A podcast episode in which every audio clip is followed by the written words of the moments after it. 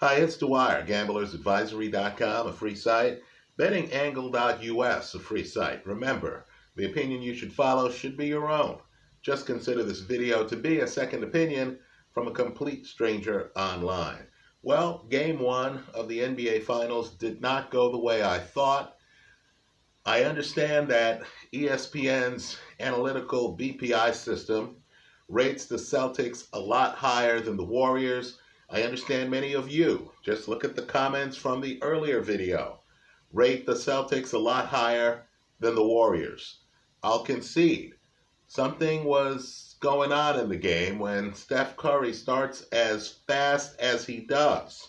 And the Warriors are hitting threes, right? Several guys hit threes, but yet the Celtics were there with them, right? You thought the uh, score uh, moments before the end of the first half would be a lot more lopsided. Instead, even with the Steph Curry explosion, and there hasn't been a three point explosion like that in the first quarter of an NBA Finals game ever, the Celtics were hanging tough. But what I want people to do is to focus on the third quarter, right? I'm still rolling with the Warriors. I'll agree Game two is an existentialist threat. If the Warriors go down 0 2, that bodes very poorly for their chances, right? But I thought in the third quarter you saw the formula. The Warriors get out to, you know, a double digit lead. Um, the defense was roughing up the Boston Celtics. Uh, the Celtics really could not drive the lane.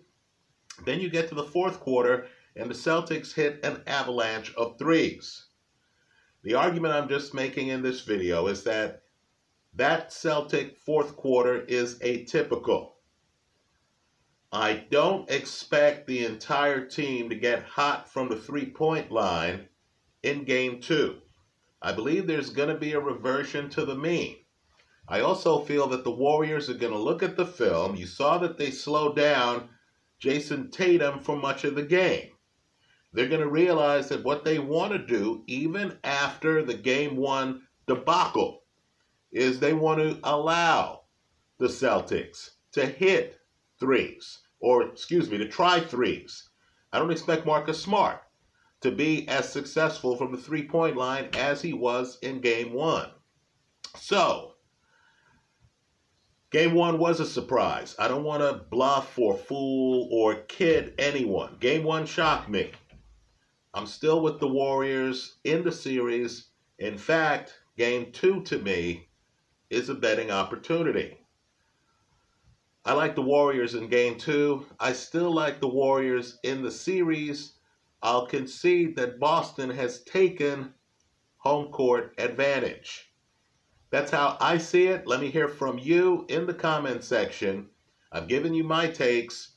Give me your takes on why either team you feel has a structural advantage, is at a disadvantage, has found a formula that they feel can work for them, right? I don't expect Steph Curry to continue to be as hot as he was in game one, but I did think that we started to see how Otto Porter and how Andrew Wiggins could actually help put this team over the top, right?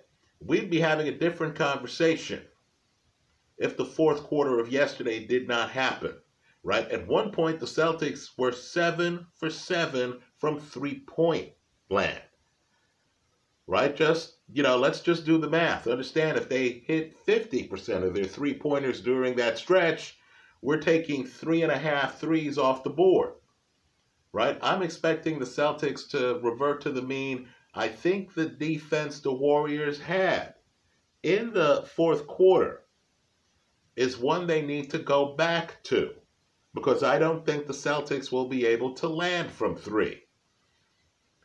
Those are my basic thoughts. Let me hear yours. I hope you leave them in the comment section of this video. Let me also say congratulations to all of you who said, No, I'm taking the Celtics, Dwyer, in game one. Uh, Dwyer, you're crazy. I think the Celtics are the better team. I don't care who has home court advantage. Uh, game one certainly went your way. I cannot dispute that. Thanks for stopping by.